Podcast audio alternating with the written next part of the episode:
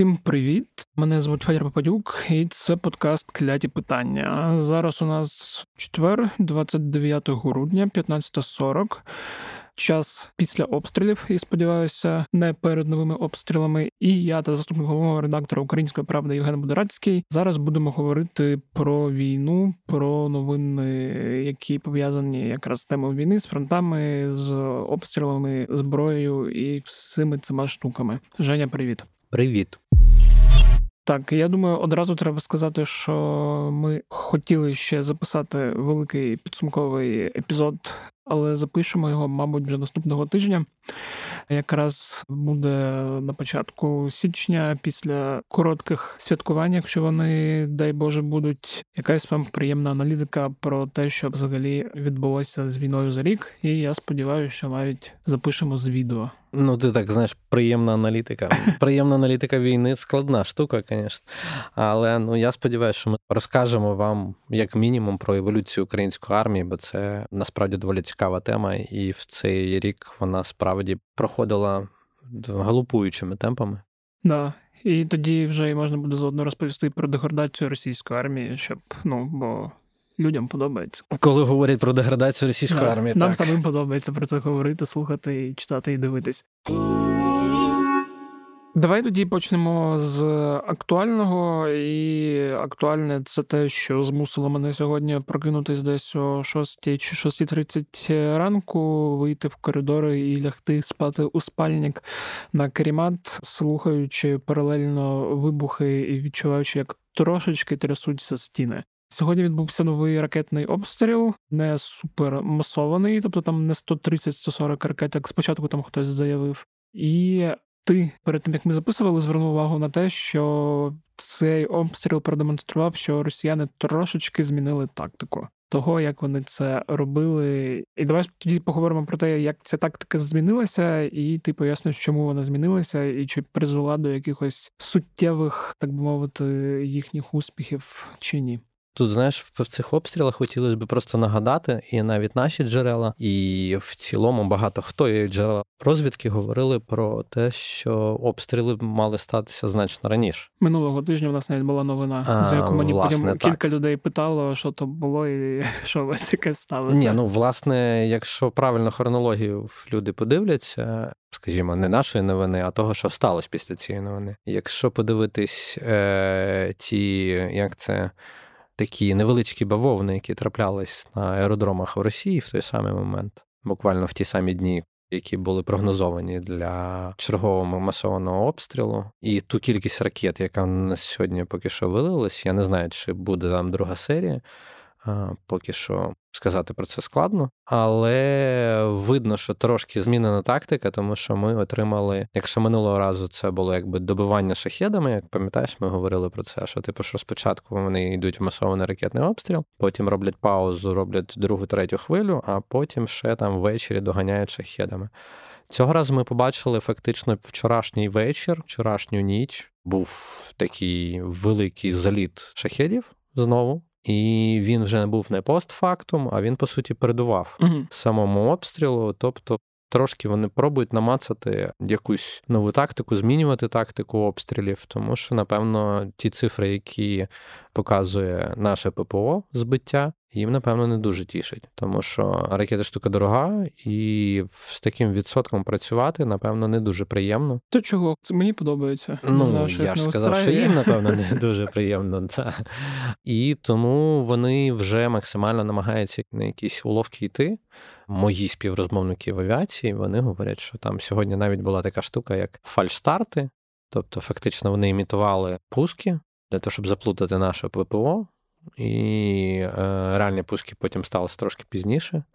Ну, все свідчить, що вони намагаються якось знайти свої варіації нових тактик для того, щоб якимось чином змусити наше ППО працювати набагато гірше, або спочатку показувати. Якщо ти пам'ятаєш, радіолокаційні літаки були ще минулого обстрілу, вони слідкували за цим процесом, піднімались міги. На цей раз міги піднімались доволі часто, але до uh самого обстрілу. Тому я думаю, що вони просто намагались вихопити пересування нашого ППО для того, щоб зрозуміти, яким чином їх удар може бути набагато ефективнішим.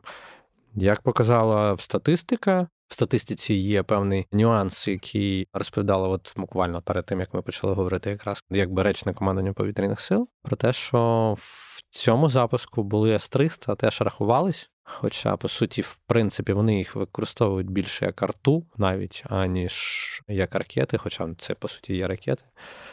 Тому вони намагаються якимось чином знайти якісь дірки в нашій обороні, пробити її. І я думаю, що цей процес цих варіацій різних тактик він буде продовжений. Тут сумний жарт має бути про 2-3 пуски. Якщо пам'ятаєш там, от цю всю історію про ракети, яких вистачає на 2-3, в принципі, ми з тобою в розмовах постійно говорили, що ну, в мене таких даних точно нема, що у них там прям дефіцит-дефіцит. Хоча, ну, це не 100, Власне, могло це бути, тому що десь на початок на ті числа, про які говорили наші джерела, там на 22-23 грудня, коли якби такий перший прогноз був у цього масованого ракетного обстрілу, а там говорилось про цифри, які в них були по суті там сконцентровані і на стратегічних бомбардувальниках, і калібри, які були на Чорному морі, то там була цифра десь в районі 100 100 з копійками ракет, які вони можуть використати, враховуючи цифру 69, яка зараз озвучена в нас станом mm-hmm. на оцей момент. То або вони ще в них лишились, і вони ще будуть пробувати робити якусь другу серію, або просто оця саме серія в них якраз складалася саме з цієї кількості, а всі інші якимось чином не використовувались або були знешкоджені там ще на аеродромах. Я якраз хотів запитати, чи могли взагалі. Ну, бо там от було кілька бавовн, і от бавовни були, але при цьому ми не бачили супутникових знімків звітом. Ну тобто, минулого разу ми бачили супутникові знімки, цього разу вони не показують ніде супутникові знімки. Тому сказати точно, чи були там влучання з нашого боку, поки складно, але те, що в них відсунулася ця історія, то напевно, як мінімум, ми якимось чином проблем трохи створили, які їм ускладнили проведення цього масованого обстрілу цього разу. Причому там теж цікавий факт, що паралельно з тим, коли вони обстрілювали в Енгельсі, знову була бовна, і я так зрозумів, там, скоріше за все, ППО їхня спрацювала. Але сам факт, що ми так паралельно чи не ми. Ну там не зовсім паралельно, я тобі хочу uh сказати. Це було при посадці, ага. тому там трошки інакша була історія. Ясно, що наші теж приміняють певні тактики. Це вже було після посадки літаків, тому хотілося б подивитись на наслідки того, що там відбулося. Да. Ну, я буду сподіватися на те, що нових обстрілів до кінця року не буде, хоча б новий рік можна буде наскільки відсвяткувати там спокійненько і собі написати на аркуші маленькому, щоб Путін здох, покласти цей аркуш у порожню пляшку шампанського і згадати бажання.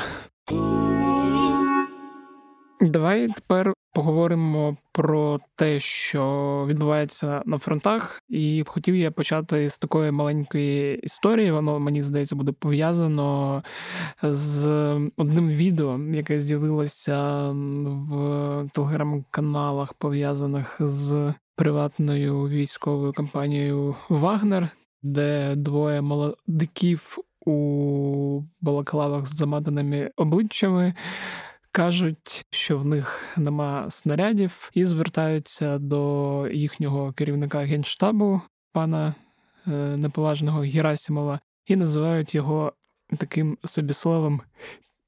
І, власне, як я потім читав в BBC російській службі, просто мені ця штука сподобалася, як закінчувався цей текст про розборки між ПВК Вагнер і цими російськими кадровими воєнними, і текст закінчувався словами щось типу. Незрозуміло до чого призведе цей конфлікт, але підам голову російського генштабу ще публічно ніхто не називав. Ну тут два моменти я хотів обговорити.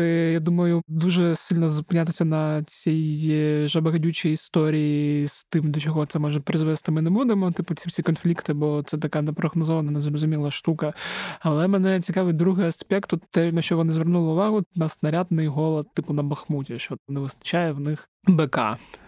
Чи взагалі відомо ще про це щось? Е, чи дійсно така проблема з'явилася? Бо там в останніх звітах здається інституту вічної війни було теж про те, що цей наступ, начебто, близиться до апогею, і що так трошки йде на спад. І от власне я от хотів з теми якраз снарядами і їхньою відсутністю перейти на тему Бахмуту. Ну дивись, якщо говорити про снарядний голод, оцей, про який говорять. Мені власне видається, що тут історія, напевно, все ж таки більш складніша, ніж просто снарядний голод як такий.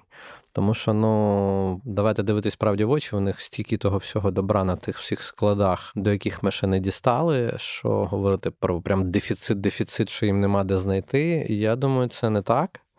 Але просто, скоріш за все, історія з нашою артилерією і з Хаймерсами, з всім іншим, яка нам дозволяє все-таки логістично вибивати певні їхні складські. Там якісь заліжі чи щось інше, таке поблизу фронту, вона присутня. uh Тобто їм руку цю логістики треба робити довшою, і як мінімум їм треба робити більш маленькими ці запаси в певних точках, щоб вони не вибивались просто зараз.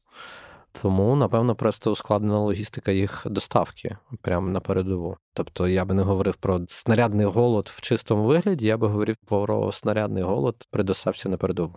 Це в принципі підтверджувалось не стільки з цього джерела, ну тобто не тільки вагнерівці. Найпримітніше, що спочатку, як це наближені до Міноборони, всякі воєнкоровські ці телеграм-канали російські, вони трошки не зрозуміли такого агресивної поведінки. І почали писати про ІПСО. Так, і почали писати про те, що це українське ІПСО і все інше, але потім сам Пригожин цю штуку якимось чином прокомунікував і підтвердив, по суті. Тому я думаю, що історія просто про снарядний голод, вона в тій чи іншій мірі присутня, але її знову ж таки треба дивитись на там алгоритм дій далі у всіх сторін, які там є. Угу. Власне, чому це Вагнер був? Ну, напевно, мені здається, або це якісь коридорні ігри самого Пригожина, тому що там ну, на Герасимова наїжджати це, напевно, не складно, коли в тебе є, типа, новий друг Аля, та Суровікін, який, типу, зараз вважається повністю відповідальним за операцію, то можна там пінати Герасимова, який, начебто, щось не забезпечує. З одного боку, типу, шукаючи собі союзників, з другого боку, напевно, в самому Міноборони не дуже цікаво і не дуже приємно отримувати з фронту новини про те, що вміє воювати тільки Вагнер.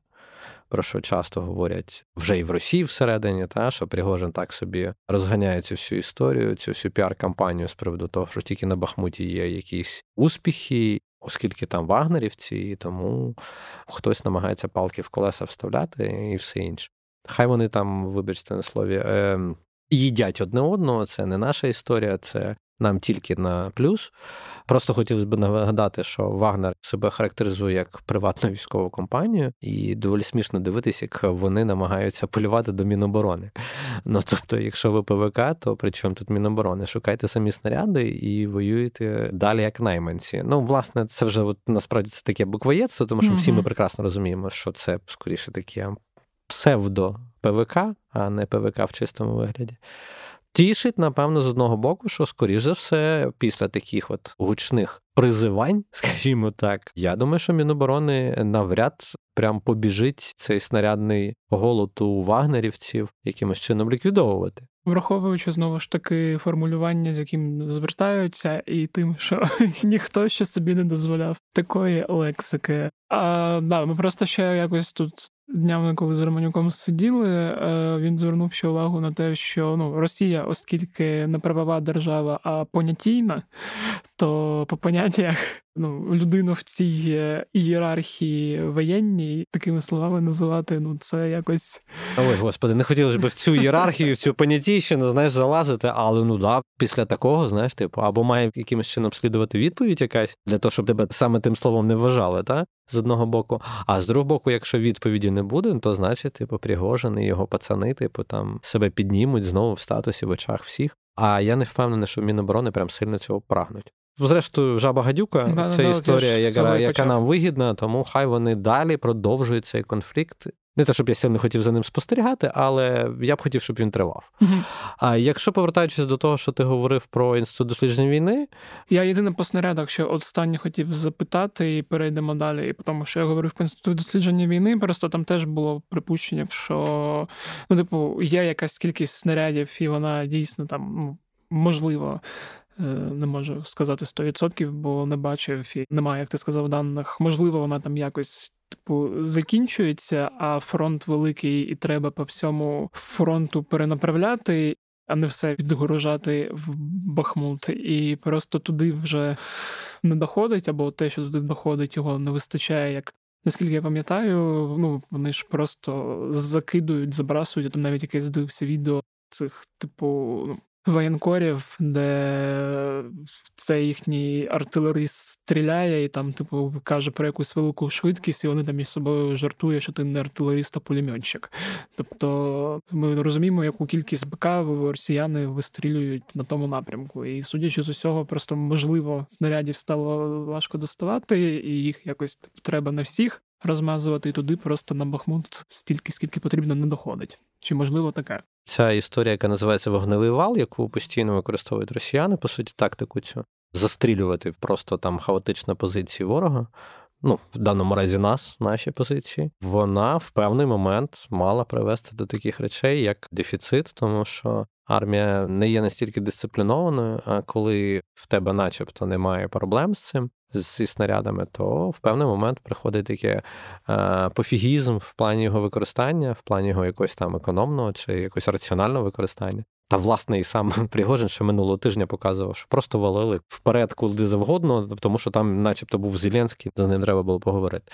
Тобто, це історія, яку ми будемо далі спостерігати за її розвитком, і будемо бачити, чи змогли вони вирішити цю проблему, чи це була логістична проблема, чи це якась загальна проблема. Mm-hmm.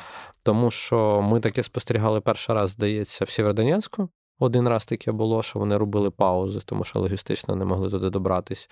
Тоді вже теж говорили про якийсь дефіцит, почали рахувати їхні снаряди, які в них можуть лишитись, скільки в них було, скільки в них могли спіонірити десь там на складах, корупція, всі діла. Типу, але потім знову продовжилася ця історія, тобто знову продовжився той самий темп приблизно і той самий об'єм використаних снарядів. Тому робити швидкі висновки я б не поспішав.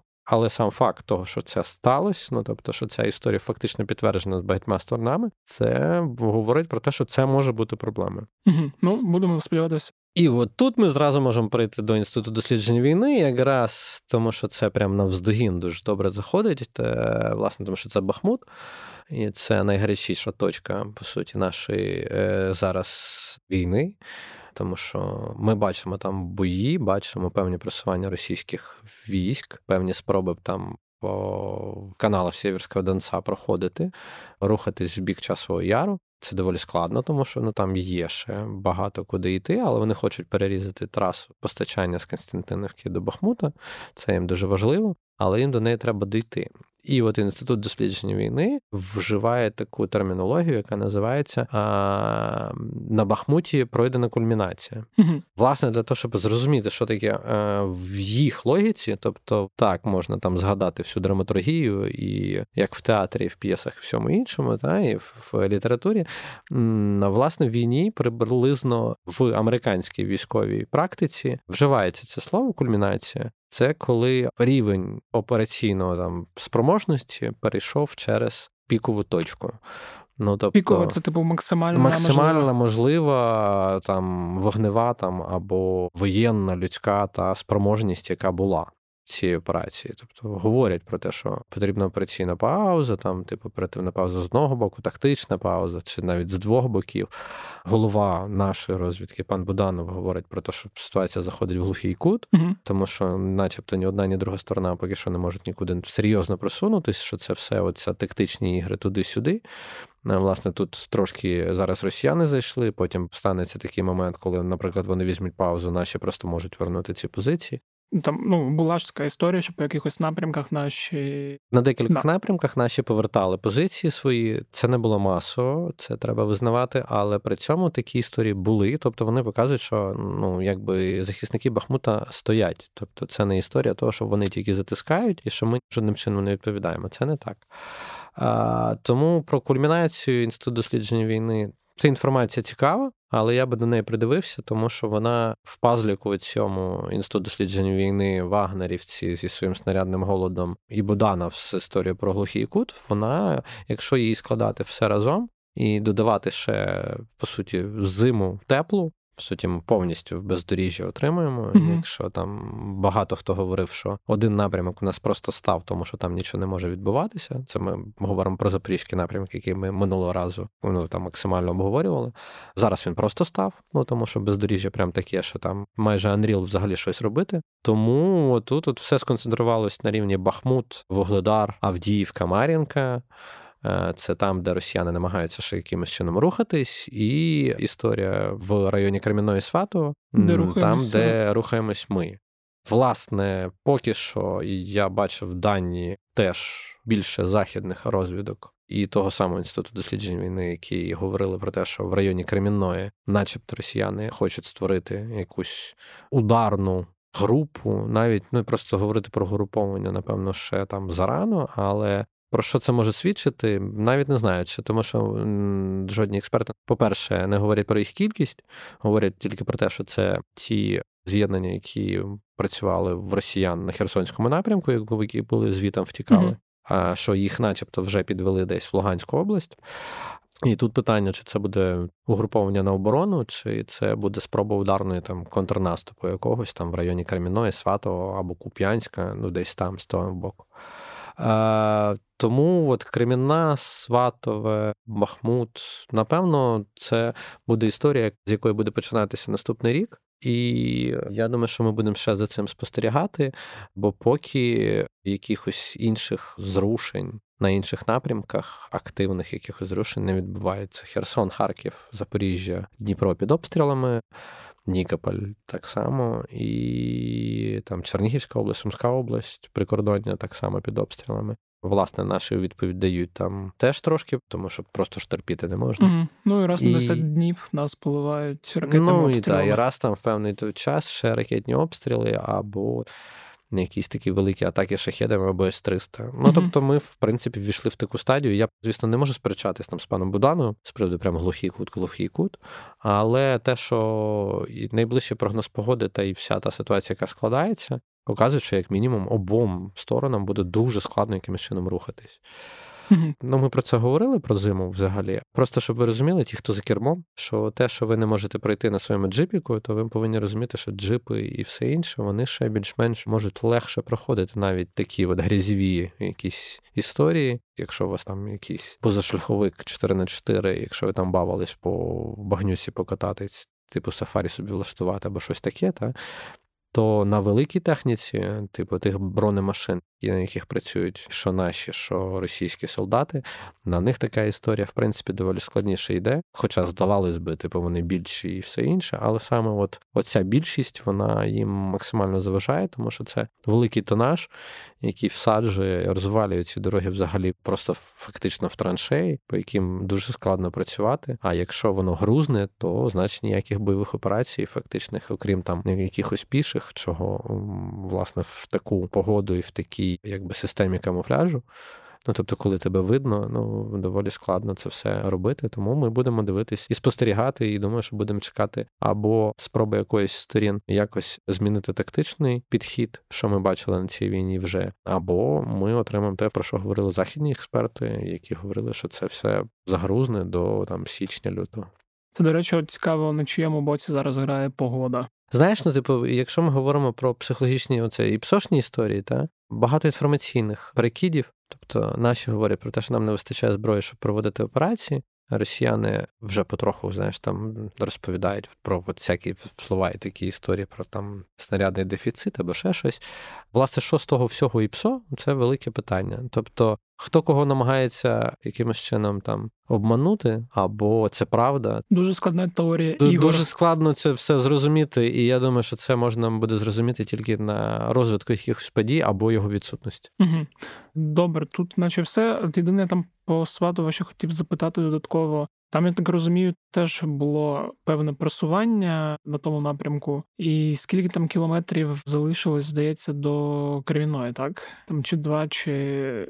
Ну, власне, я би не хотів просто поспішати і говорити там скільки куди, бо якщо воно якимось чином буде рухатись, Два кілометри, що там хто говорить. Подивіться просто на ландшафт Кремінної. Ну тобто там не в кілометражі справа, там uh-huh. трошки в іншому справа. І як завжди, як ми достатньо показували на практиці наших дій, це не означає, що ми прямо заходити в місто будемо. Треба поки що почекати, яка тактика буде вибрана. В лобових атак в нас, в принципі, давненько не було. Останні там лобові атаки, які ми бачили в виконанні українців, це були, напевно, ну я не знаю, і то це доволі складно назвати лобовими атаками, тому що росіяни звідти йшли, і просто наші не обходили це все, а там брали, наприклад, Святогірськ. Угу. Ну тобто без обходу просто заходили в місто. Хоча ми там і так стояли, просто на іншій висоті. Окей, тоді ти тут підсумував. Вже там думаю, через пару тижнів переговоримо, бо наступного тижня, мабуть, просто будемо підсумкове щось робити. Тоді давай рухатись далі. Поговоримо про Білорусь. Думаю, що темі Білорусі ми трошки більше уваги присвячимо, враховуючи, що в тебе нарешті вийшов довгострой. Твоє так мовити, велике текстове будівництво, текст про Білорусь і білоруську армію тому тобі є і буде що тут розповісти. Ну, власне, так. Воно нарешті вийшло, вийшов цей текст. Насправді цей текст був готовий доволі давно. Просто є така штука, як знаєте, графік виходів текстів, і постійно якісь більш актуальні тексти е, виходили замість того, який був в графіку.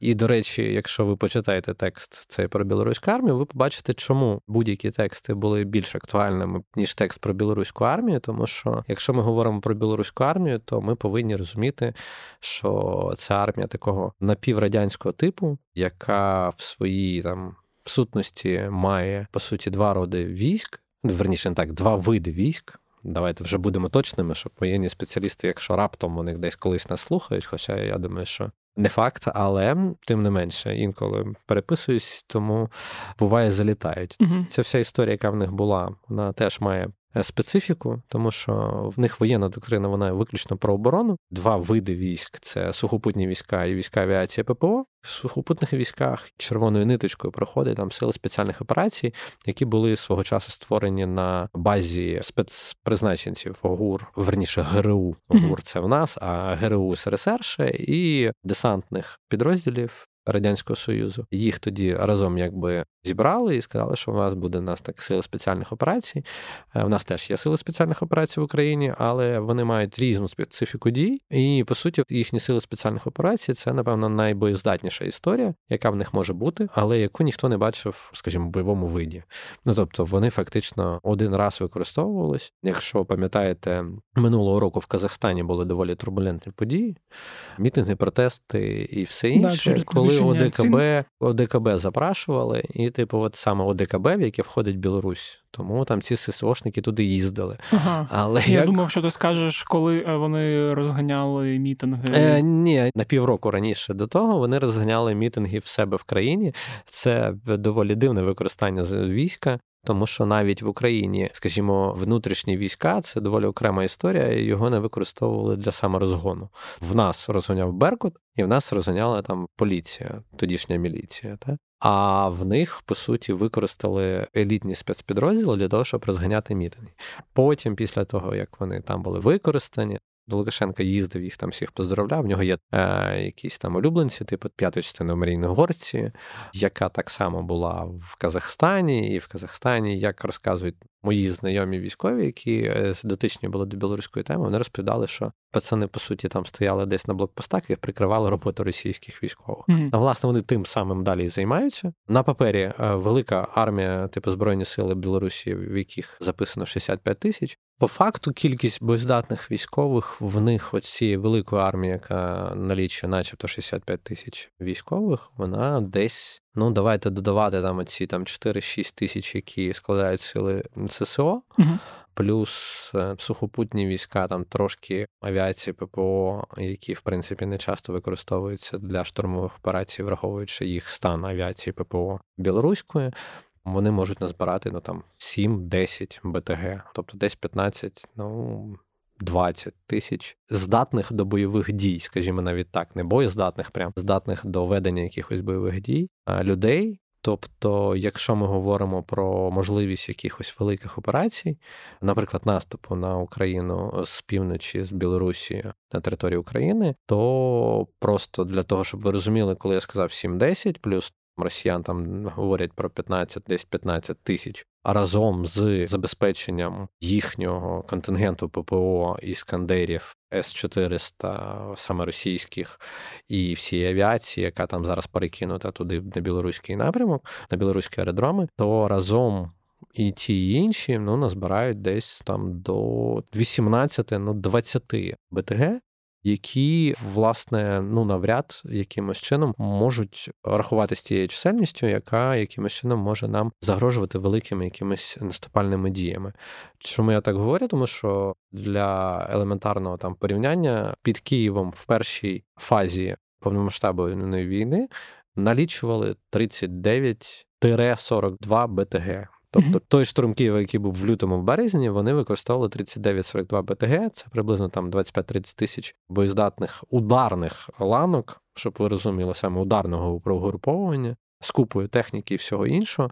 Тому говорити про білоруську армію як самодостатню боєздатну одиницю в цій війні напевно не доводиться. Однак вона може бути допоміжною, і вона, по суті, вже є допоміжною, оскільки вся військова інфраструктура і цивільна інфраструктура, по суті, Білорусі використовується російськими військовими. І раптом, якщо вони такі захочуть створити оце е, разом об'єднане угруповання, яке може якимось чином там загрожувати Україні, то їм треба ще буде певний час для того, щоб може не злагодження, може вони будуть йти окремими там колонами, але все одно історія про те, що весь поліський ландшафт доволі складний, і їм.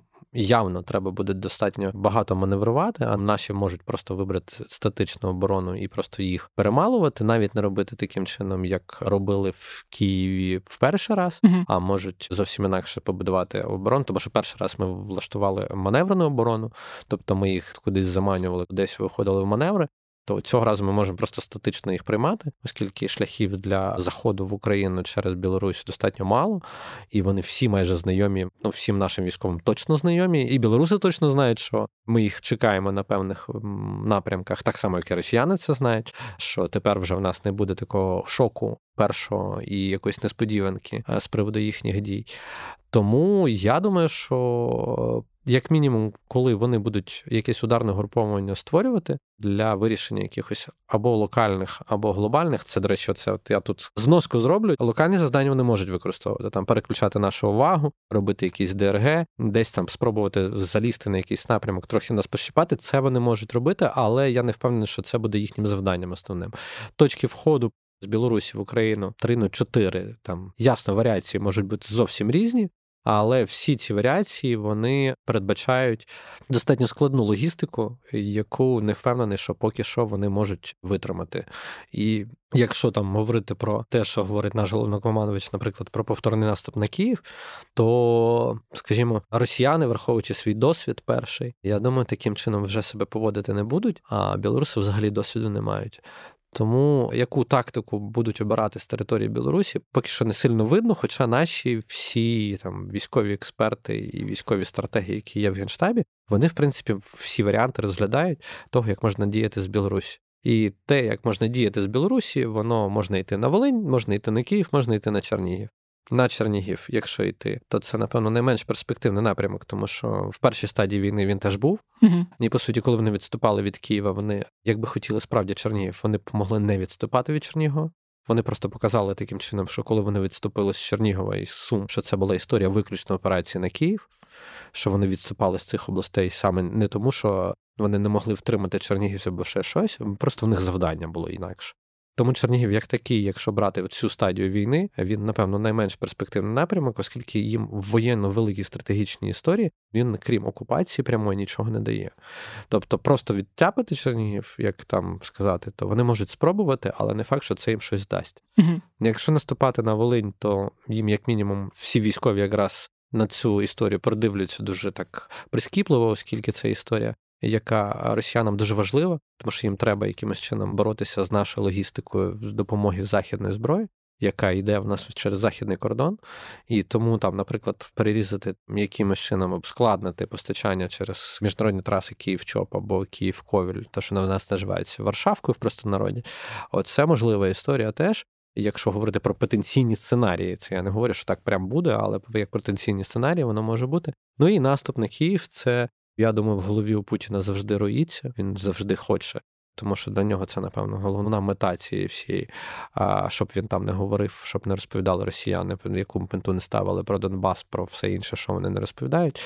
Київ, напевно, все ж таки його там, знаєш, рожева мрія. Тому е- Києві йти так само, як вони пішли перший раз, напевно, не так перспективно. Перший раз вони вже побачили, як це може бути. Хоча, звісно, вони можуть просто зробити висновки і якось інакше діяти.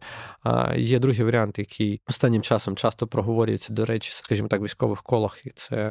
Спроба заходу через Білорусь, через Овруч на Коростень, на Житомир і на Вінницю mm для того, щоб оборонців Києва затиснути до Дніпра. Але для цього їм треба ще одну проблему владнати, яка називається Київські мости які в принципі для них є дуже складною проблемою в умовах насиченого ППО нашого. Тому що ти так просто не вирішиш проблеми мостів, коли в нас насичене ППО. Тому всі ці історії про те, що я писав про Білорусь, по суті, я вже прямо аж приказав майже те, що я написав. Ну, вдруг а... хтось не читав і йому ну, мабуть, якщо слухати. хтось не читав, або хтось може любить більше слухати. Ну, власне, все зводиться, знаєте, як до того, що для того, щоб іти по всім тим напрямкам, білоруської армії однієї явно недостатньо. Лукашенко, напевно, не сильно горить бажанням для того, щоб білоруську армію використовувати саме таким чином, тому що, як говорять наші всі військові, найбільшою помилкою Лукашенка і білоруської армії буде, якщо якийсь солдатів просто переступить кордон. Це дасть нам змогу для великих маневрів, які будуть враховувати ще таку історію, яка буде називатись Ми то по Білорусі можемо починати бити тоді. Угу. Тобто, того, чого ми не робимо зараз жодним чином, намагаючись уникати ударів по Білорусі, це по суті нам розв'яже руки і зробить велику проблему для Лукашенка, тому що ЗСУ по суті встануть в пряму конфронтацію з білоруською армією і з білоруською територією. Тому так само буде історія. Якщо б він піде на одному напрямку, то він навряд буде застрахований, що ми не зможемо відповісти по іншому напрямку. Ну, обнадійливо. Поки що знову ж таки будемо передивлятися. Як знаєш, як кажуть наші прикордонники, припиніть говорити про Білорусь. Знаєш, типу, я думаю, що з нового року ми, напевно, останню ту нашу улюблену штуку, що там по Білорусі, будемо трошки збавляти і будемо її менше вживати. Тому що справді мені навіть прикордонники на нулі сказали, що чим більше ви про це говорите, тим більше ви розганяєте інформаційну історію росіян, які накручують білоруську армію прям повним ходом для того, щоб вона повірила в те, що ми прям хочемо на них нападати. Ага. Уявляю, як на касеті Лукашенкові приносять наш подкаст. Такий знову вони знову про нас говорять. Треба щось робити. А, Окей, тоді давай на цьому завершувати. Власне, більше не будемо говорити цього року вже про Білорусь. Це наш останній в цьому році епізод. В принципі, у нас довгих вихідних таки ніколи не буде. Тому наступного тижня ви вже почуєте новий епізод. Єдине, що бажаю відсвяткувати всім новий рік і знову ж таки згадати приємні бажання щодо року 2023-го. Дякую, Женя. І дякую вам, що слухали цей епізод. Як завжди, 1, 2, 3, 4, 5, нагадую про те, що ви можете поширювати наш подкаст серед своїх друзів, знайомих, колег, родичів, дальних родичів та друзів, знайомих колег своїх дальніх родичів у різних соцмережах, таких як Facebook, Twitter, Telegram, Instagram, Viber, е, де завгодно. Ви можете ставити подкасту оцінки в Apple Podcast та на Spotify і писати коментарі в Apple Podcast, щоб люди, які не знають нічого про наш подкаст, дивились, що ви пишете, і робили на основі цього свої висновки і починали слухати. Ви можете за посиланням, яке буде в описі, залишати коментарі по епізоду і пропонувати свої теми. Якщо у вас є якісь теми, і ви б хотіли щоб ми зробили якийсь епізод по тому, що ви хочете. Ми, як то кажуть, відкриті до пропозицій, хоч не завжди їх виконуємо 100%. Нагадую, що ви можете донатити, і не те, щоб ви зобов'язані, але да, ми зобов'язані потрошки копієчку до копійку скидати в різні фонди, щоб Збройні Сили України отримували більше різних хороших речей, за допомогою яких швидше нищили ворога. Тому фонд Повернись живим Сергія Притули, інші фонди відправляйте гроші. Також можете допомогти українській правді зібрати 11,5 мільйона гривень на ППО. Лінк на цей збір теж залишу в описі. Вступайте в клуб української правди. Якщо хочете підтримати нашу роботу, бо підтримувати журналістів теж важливо. Нагадую, що подкасти української правди можна знайти в розділі подкасти. Що подкаст «Раді питання є на всіх платформах. Я вже трошки втомився говорити. На цьому все. Це був Федір Попадюк. Почуємося в новому році. Гарно вам відсвяткувати і бувайте здорові. Скоро вже почуємось.